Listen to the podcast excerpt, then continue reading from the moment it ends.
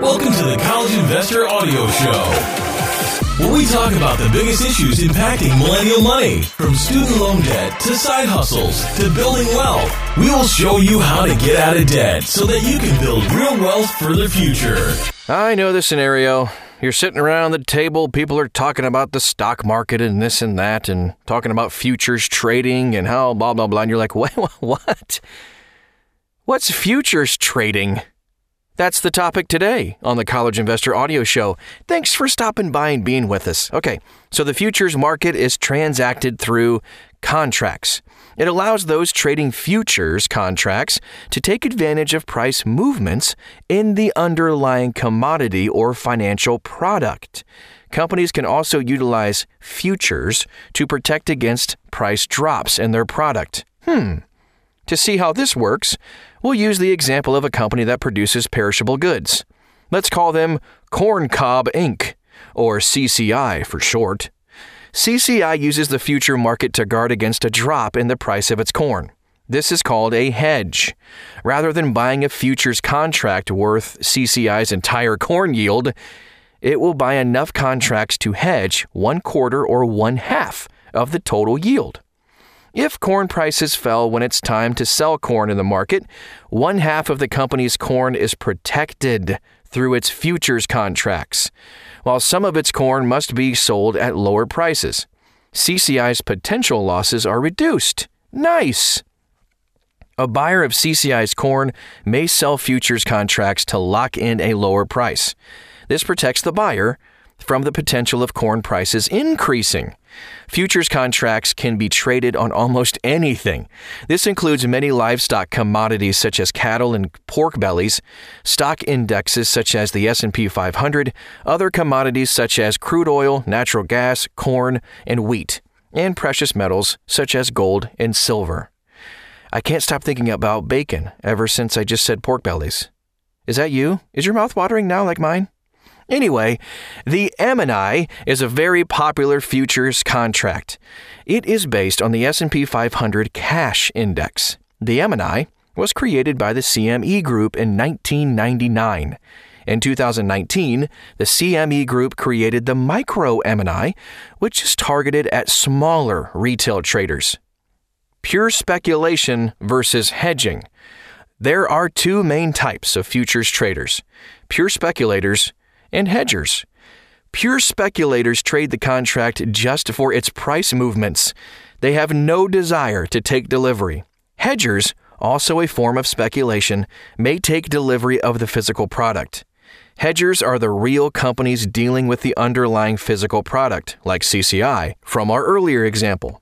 Delivery of the contract means that once the futures contract expires, you must take delivery of the underlying product.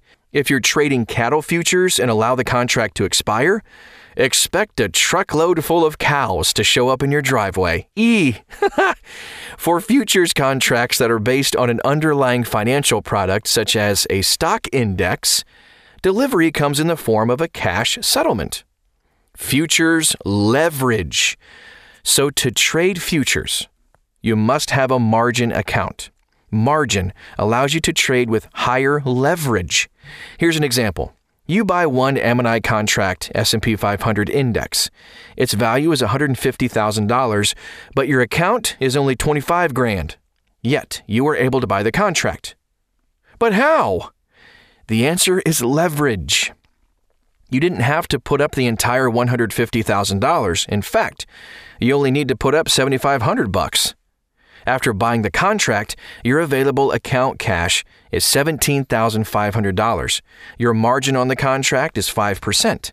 This means that you control $150,000 through leverage, roughly 20 times leverage. Now, what the heck does that mean exactly? To understand the power of such high leverage, we need to understand a little more about the E-mini contract. Each point in the E-mini is worth 50 bucks, and each tick is worth $12.50. A tick is equal to 0.25 points and is the smallest an E-mini contract can move. If the current price of the S&P 500 futures is 3000, that means 1 point in the E-mini controls 50 bucks times 3000 equals $150,000. Let's say you buy one contract with the E-mini at 3000. It then goes to 3020. You just made $1,000. But what happens if it drops to 2980 all of a sudden? In that case, you'll have a loss of 20 times $50 equals $1,000. Now, you can see leverage can work for and against you. If your contract continues to fall, it will eat more margin, decreasing the value of your account. You'll see available cash fall from 17,500 to 15,000 and continue decreasing as the market falls. Ah! Eventually, if your account reaches zero, you'll get a margin call. This means the broker requires you to cover the loss or they'll close out your contract. Contract expirations. When you trade futures contracts, you have to choose which contract to trade. Going back to the E-mini, it has four quarterly contracts March, June, September, December. If you're trading the March contract, you'll need to close it out or roll into the June contract once March expiration date approaches. When you go from the March to June contract, so that you maintain the position, you are rolling the contract. How do you know when to roll? By watching the volume of your contract and proximity to expiration, you can tell when it is time to roll. Now, for example, volume on the March contract will begin falling while volume on the June contract begins increasing. Before liquidity, volume, begins drying up, you'll want to roll into the June contract. Futures trading can be risky. Woof! Because of the high amount of leverage being used. Those trading futures monitor how much leverage they're using and are careful not to over leverage their account, which can result in a margin call.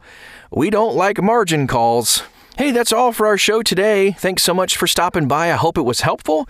If you think this could be helpful for somebody else, maybe you were in the middle of a conversation about this kind of thing, please go ahead and share it. We would greatly appreciate it. You can also stop by the website, thecollegeinvestor.com, for all kinds of juicy tips and tricks and just how to play this futures trading game if you're interested. Again, it's thecollegeinvestor.com. Thanks again, and we'll talk to you again very soon.